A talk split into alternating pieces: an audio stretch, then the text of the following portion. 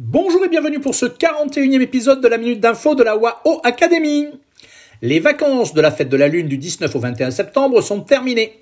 Bien que ces vacances de trois jours ne soient pas les plus importantes pour le cinéma, elles restent néanmoins un très bon indicateur pour le marché du 7e art. En effet, elles donnent en général la température de fréquentation pour les vacances de la fête nationale du 1er octobre, qui est la période la plus importante pour le marché du cinéma en Chine.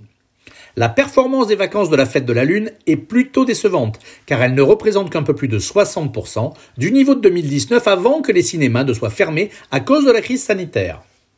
Parmi les dix premiers films les plus vus, sept sont de production chinoise et le film hollywoodien Free Guy s'est classé quand même en troisième position. Pas de film français cette année.